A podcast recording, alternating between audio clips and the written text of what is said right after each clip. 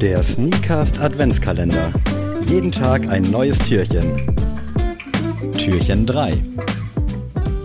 Wir schreiben das Jahr 2014. Vor den hiesigen Sneaker-Stores stehen hier und da mal mehr oder weniger Leute Schlange, um beliebte Releases ergattern zu können. Auf jeden Fall nicht zu vergleichen mit dem Ausmaß, das wir heute von In-Store-Releases kennen. Und von Online-Raffles hatte damals sowieso noch keiner einen Plan. Und vor wenigen Wochen hat Kanye West gemeinsam mit Nike über Twitter den Shockdrop zum Air Yeezy 2 Red October announced. Wahrscheinlich für viele der Grail oder einer der wenigen wirklichen Holy Grails. Und leider auch der Schuh, den wahrscheinlich die wenigsten von uns je bekommen werden. Und da dachte man sich zurecht, okay, das ist jetzt wohl in Zukunft das Ding, wenn es um Sneaker geht. Spoiler-Alarm, das war auch so. Allerdings hat es eine, ja, komische Wendung genommen, denn am 3.12.2014 konnte man folgende Pressemitteilung lesen. For 2014, we welcome to the Adidas family one of the most influential cultural icons of this generation, Kanye West.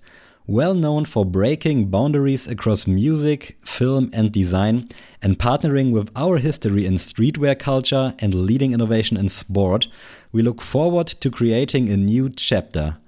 Details to follow. Ja, Freunde, ihr habt richtig gehört. Kanye West wechselt also zu Adidas.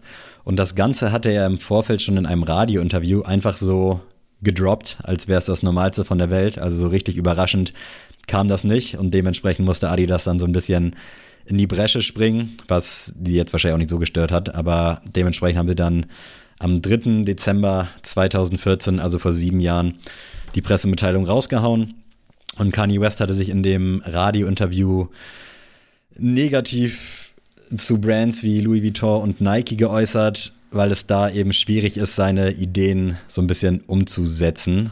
Ähm, dass man da wirklich immer nur Weg A kennt und niemals irgendwie von diesem Weg abweichen möchte. Und der Kontakt zu Adidas kam dann so zustande, dass ein Kumpel von Kanye jemanden bei Reebok kannte und da einfach mal angeklopft hat und gefragt hat, äh, wie es denn so ausschaut, ob man nicht mal was machen wollen würde. Und so kam dann die Nummer zu John Wexler. Wir hatten ihn auch schon vor anderthalb Jahren erwähnt. Das war nämlich quasi der Mann, der Kanye West zu Adidas geholt hat und auch viele andere äh, Kollaborationen geleitet hat, unter anderem mit Pharrell. Mittlerweile ist der gute Mann bei Shopify und Kanye wollte halt eigentlich nur eine Plattform, um etwas zu kreieren und wollte auch seine Freiheiten. Und wenn wir uns äh, einige Yeezy X Adidas Modelle angucken, kann man wohl sagen, die hat er auf jeden Fall bekommen. Und während der Fashion Show Fashion Week im September 2014 wurde das Ganze dann konkret und äh, Kanye hat dann nur gesagt, The world changes now zu John Wexler. Und so kam es dann dazu, dass wir Kanye West jetzt nicht mehr mit dem Swoosh auf den Sneakern sehen, sondern mit den drei Streifen oder halt auch nicht, denn 2015 kam dann der Yeezy Boost 750 raus, limitiert auf 9000 Paare. Die Nachfrage war immens und wenn man sich den Schuh mal anschaut und mit dem Air Yeezy 2 vergleicht, sieht man schon, dass es irgendwie eine Handschrift ist. Also von den Freiheiten hat man da jetzt noch nicht so viel gemerkt. Allerdings kam dann im Jahr 2015 auch noch der Yeezy Boost 350 raus. Und wir kennen ihn alle und wir haben ihn alle mal geliebt. Jeder, der jetzt hier was anderes behauptet, der lügt. Ähm, da hat man dann schon gemerkt, okay, das ist was Neues, das ist was anderes. Und im Jahre 2016 folgte dann der Yeezy Boost 350 V2, den wir auch alle mal geliebt haben. Mittlerweile ist es so ein kleiner Hate It or Love It Schuh.